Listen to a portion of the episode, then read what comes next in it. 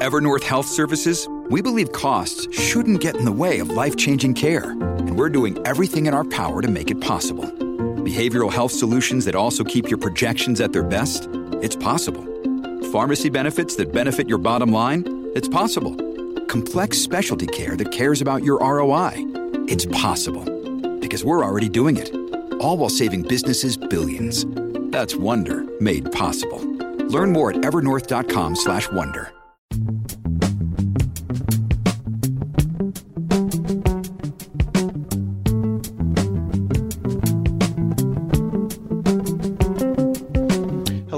welcome to the Why We Argue podcast. I'm Robert Talisse, your host. I'm professor of philosophy at Vanderbilt University. Why We Argue is produced by Humility and Conviction in Public Life, a project based at the University of Connecticut, which explores how to balance our deepest commitments with open mindedness, a respect for reason, and intellectual humility. The series, which is made possible by generous funding from the John Templeton Foundation, features brief discussions with publicly minded thinkers about the state of civil discourse in contemporary democracy. Today, my guest is Michael Sandel. Michael is Ann T. and Robert M. Bass Professor of Government at Harvard University, where he teaches the historically popular course on justice that has become the first Harvard course to be made freely available online. He's also an internationally renowned political philosopher. His works have been translated into 27 languages. He was recently named in China the most influential foreign figure of the year. Meanwhile, in the United States, in Newsweek, Sandel has been lauded as the world's most relevant living philosopher. Of course, I could go on and say much more by way of introduction, but let's get to it. Hello, Michael. Hello, Robert. How are you doing today? Good. Good to be with you. Good to be with you. Thank you for joining me on Why We Argue. My uh, pleasure. I've been following your work for a few decades now, as I'm sure you are aware, and I'm a real admirer of your commitment to, in particular, democratic moral argument. I wanted to focus today on your current project, which, as I'm to understand it, picks up from your 2012 book, which is titled What Money Can't Buy The Moral Limits of Markets. So, maybe one way to start would be um, to ask you to tell us a little bit about the view that you take in that book. What are the moral limits of markets? Well, the book begins with an observation which is that the, the very question, what should be the role of money and markets in a good society? This, this is one of the great missing debates in American public discourse, I think. Today, there are fewer and fewer things that money can't buy. And if you look back over recent last few decades, we've drifted almost without realizing it from having a market economy to becoming a market society. The difference is this a market economy is a tool, valuable and effective tool for organizing productive activity.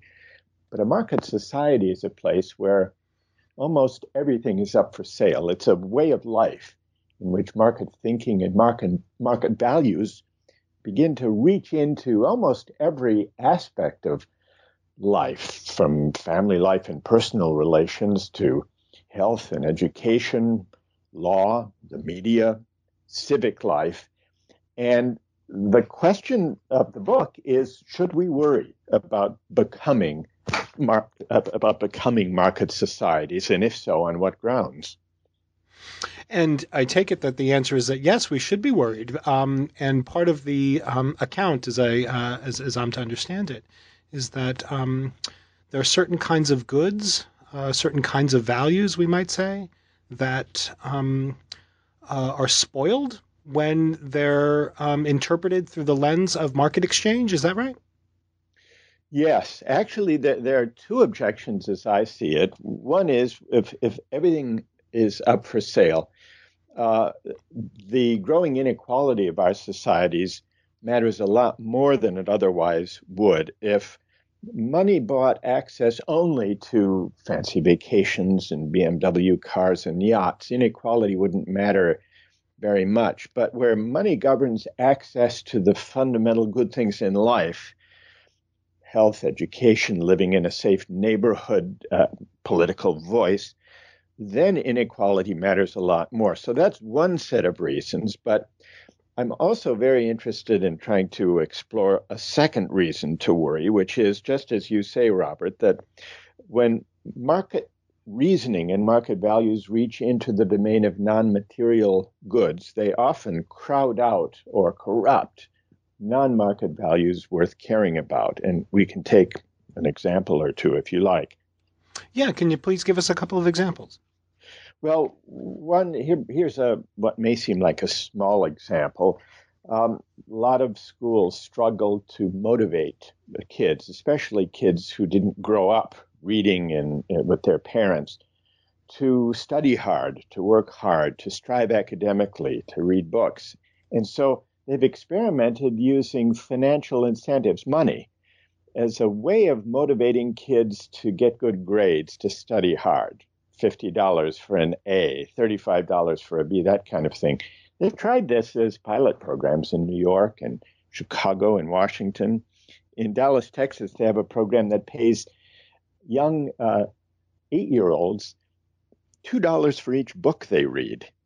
now, the, the goal is laudable, obviously, right. to get kids to read more books.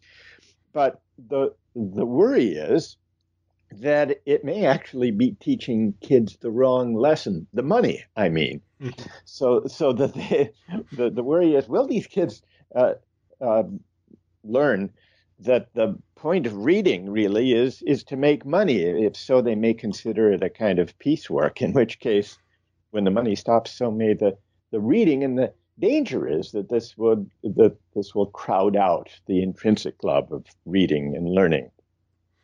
Wow, I hadn't heard about that. Um, and I, I, take it that there are um, uh, may, maybe some more intuitive kinds of cases, like um, you know, friendship for money seems to be an easy case where it looks as if friendship for money is a kind of contradiction in thought, isn't it?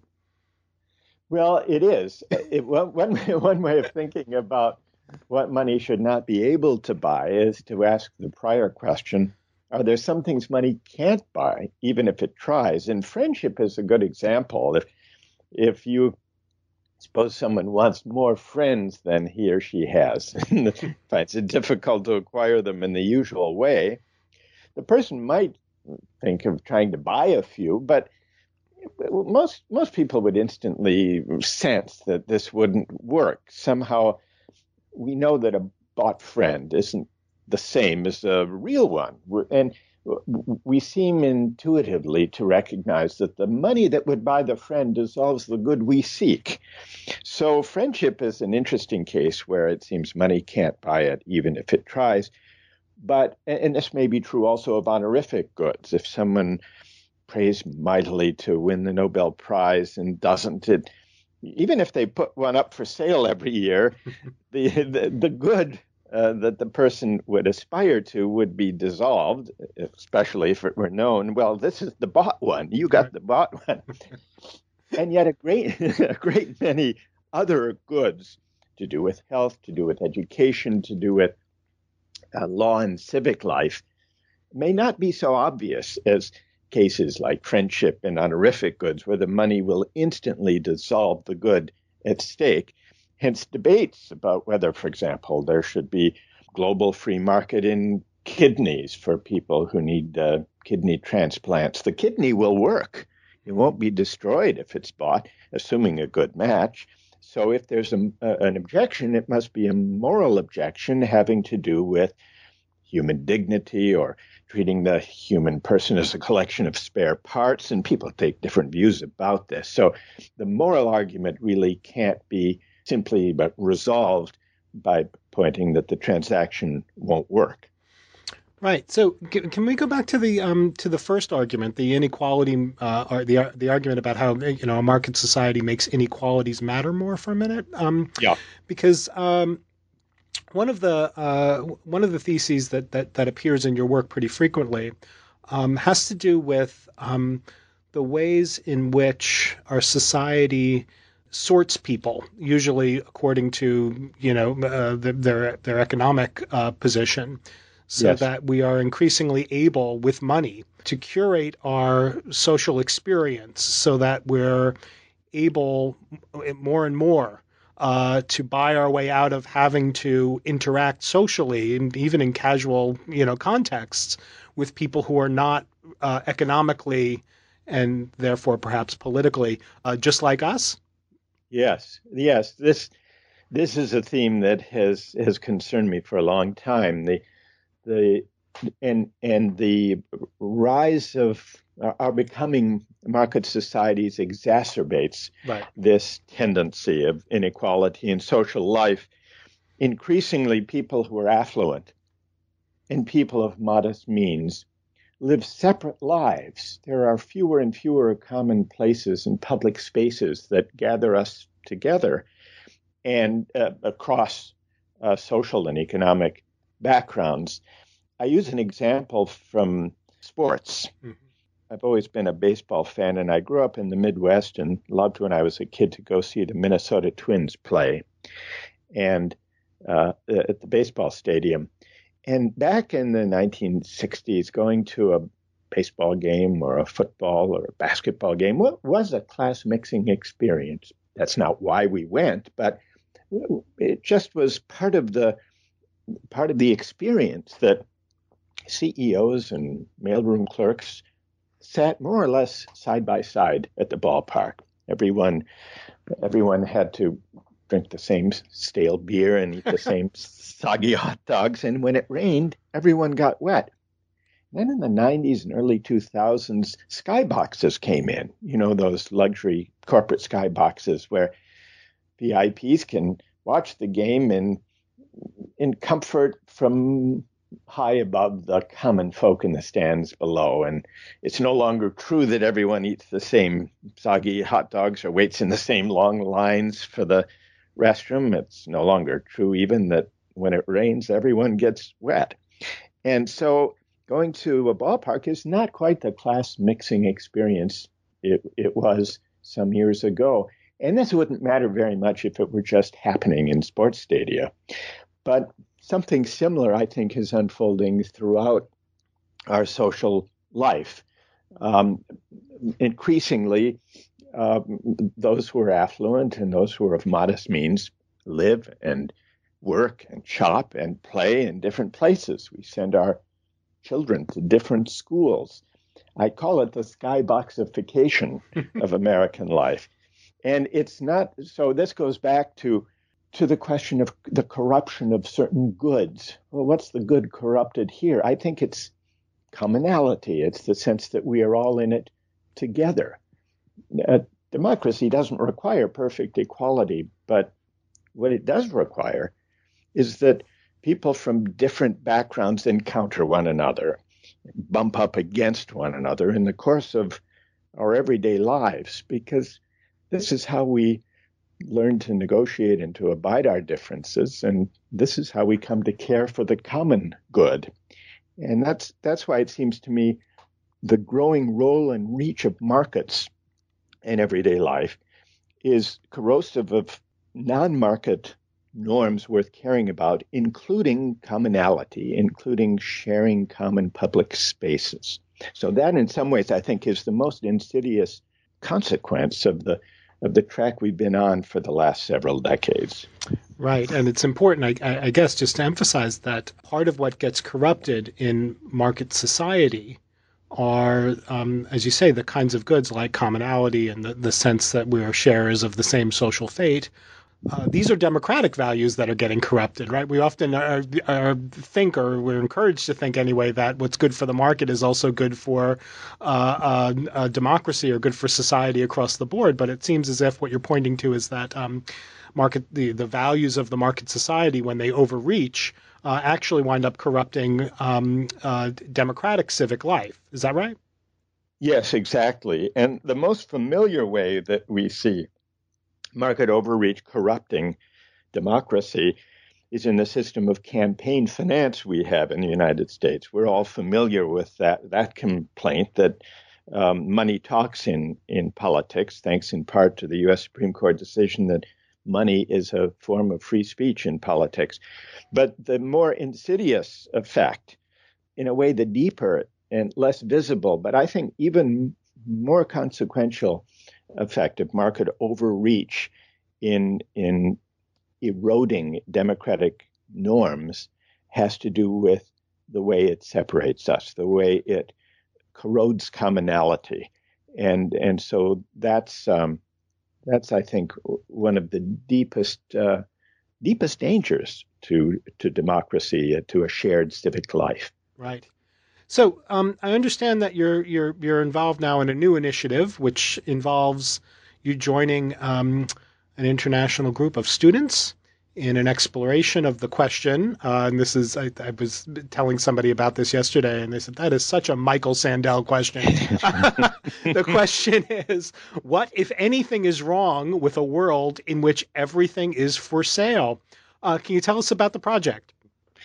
Yes. Uh, the, the project, it's a new online video series that will be free and open to the public, and it's just now um, the first episode is being launched since the the free online uh, series of justice lectures reached a lot of people and, and generated uh, generated interest, we wanted to do some, something similar with uh, what money can't buy, the question of what should and should not be up for sale. And so, with the support of a group called the Institute for New Economic Thinking, we created this new video series where uh, students from different countries around the world come together in a seminar setting to debate some contested areas of commodification as a way of, we're hoping to prompt public debate about the role and reach of money and of market thinking. And we're also hoping to provide a, an educational resource for students and teachers of introductory economics courses who might want to include a, a week or a unit on the the normative aspects of economics, which I think are all too often neglected in the teaching of economics. Right. So, um, how old are the students? The students are university age, ah. college seniors, uh, juniors, and seniors, for the most part. And they're debating sort of particular questions about um, particular commodities or particular things that might be commodified. Yes. For example, we have uh, one session on um, employment discrimination. On what grounds can people be hired? Uh, can, can, people legitimately be um, uh, hired uh, for um, jobs? We start with the example of looks. Is it is it just or unjust to uh, to hire people based on whether they're good looking. You, you may, may, remember Abercrombie and Fitch got into some trouble for doing this quite blatantly not too long ago. And so it raises questions about consumer preferences, trying to uh, maximize profit, but at the cost of discriminating we generally accept you can't do that with race, but what about looks? What about other talents? So that's one way of looking at employment markets. And then um, a number of other cases having to do with the environment, with tradable permits for refugee asylum, for immigration. Should we put citizenship up for sale? Uh, as some have proposed, and as some countries do in effect when they provide foreign investor visas. So we have a we have an episode on on the use of markets in trying to resolve tough debates about citizenship. What about votes? Should we pay people to get them get more people to vote? Should we let people buy and sell their votes if, if some people don't much care about the outcome of the election and there will always be buyers for votes. We know that. why should why should that not be permitted? These are all ways of testing the economic logic or mainstream market thinking, which often says that so long as two parties to a deal think it's worth their while, and so long as they're not hurting anybody else, then why should there not be a free market? So we test that fundamental idea in a lot of settings. Some some of them fateful and others somewhat humorous. um, and since it's an international group of students, have you found any philosophical differences or any any trends in you know the students' reactions or their approaches to the questions in ways that were surprising to you? Are there are American students more supportive of uh, the market society answers uh, to some of these questions? In the seminars we did for the new series, uh, it's a, it's a, small enough group that it's hard to generalize about cultural differences. But in the public lectures I've been doing in various places around the world, I have noticed some interesting differences. Uh, the most market friendly moral intuitions, uh, market enthusiastic moral intuitions, I find in, well, in the US certainly, and um, see if you can guess. There's one other country, strikingly, with where the young people love love markets. See, see if you can take a guess where it might be. Uh, uh, Japan. China. Oh. China. the, there's a, there's great interest in debating these questions among young people in China, but their their moral intuitions in response to the hypothetical and actual cases that I give them are at least as pro market as American young people, and, and uh, this I think reflects their the recent experience they've had with markets, which have brought tremendous economic growth, and yet they recognize, as I think even now the, the government and the party do, that GDPism alone is not enough to sustain a society or a set of meanings. And so I find, on the one hand, an enthusiasm for markets, but also a searching, even a hunger for engagement with larger um, moral and ethical questions in public life. Well, Michael, it sounds like a fantastic uh, project and series, and the series is called um, "What Money Can't Buy." Yes, exactly, and uh, it's um, the first episode is available online now on YouTube, on Facebook, so uh, you can just uh, check it out. Your listeners can and see what they think. Oh, that's fantastic. So you've been very generous with your time. So I want to uh, sort of wrap up and just ask one big question, even though even though we only have a few minutes. Um, so I, I, suspect you're, you know, well, I know uh, that that you're like many of us, um, troubled by the current state of political discourse, especially in the United States, but not only in the United States. How do you see this new project as as helping to uh, rehabilitate democratic engagement? A big goal of the current project is to try to provide an example, a vivid and we hope engaging example of what a morally more robust kind of public discourse might look like.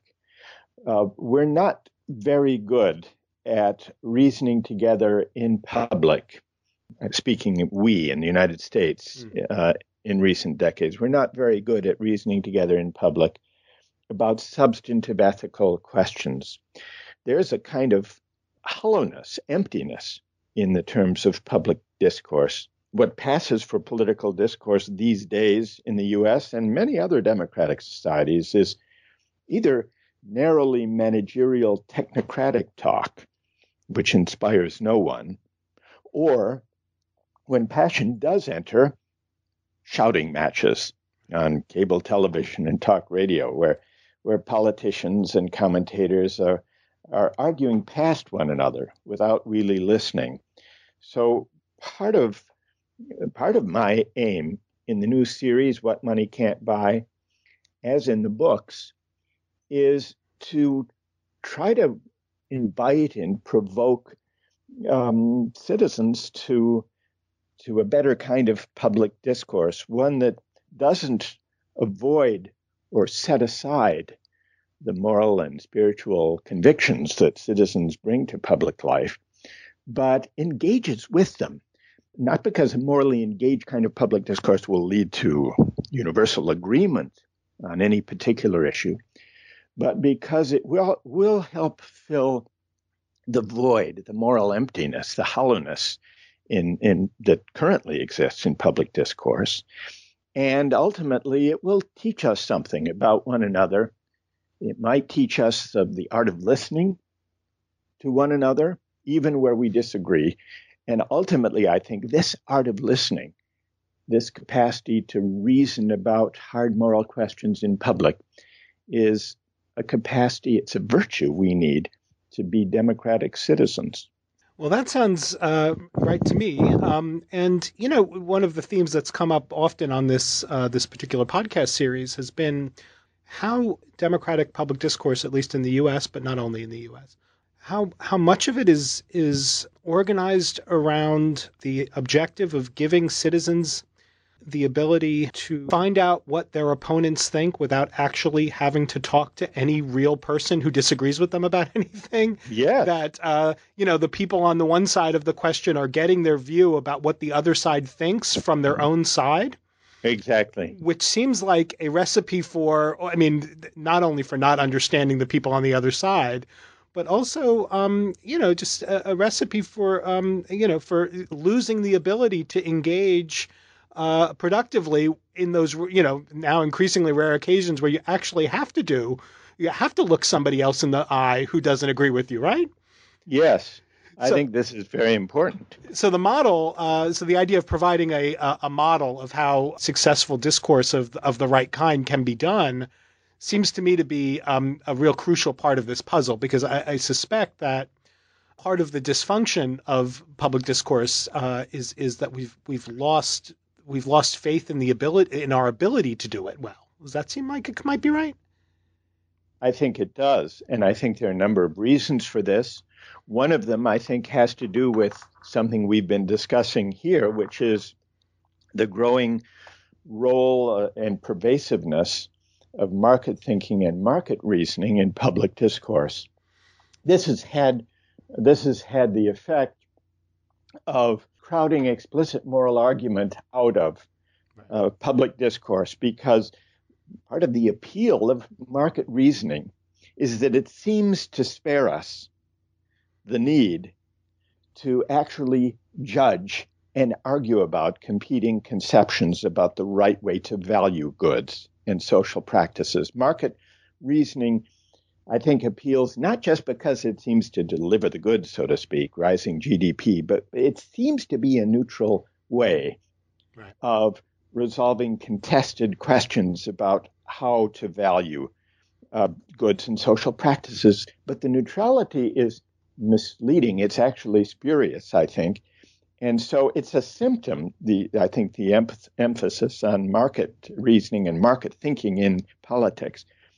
It's a symptom of our desire, uh, our penchant to avoid engaging with controversial conceptions of the good and of virtue in politics. And so what, what I'm hoping to do with the new series and what I've been trying to do in, in my writings is to argue that we can find our way to a better kind of public discourse, but only if we give up the aspiration to a kind of value neutral public discourse. Only if we embrace and engage with a morally robust kind of public discourse that welcomes moral and spiritual convictions, competing conceptions of the good life right into the heart of democratic debate. Some, some believe that the way to a tolerant society is to ask citizens to leave their moral and, and spiritual convictions outside right. when they enter the public square.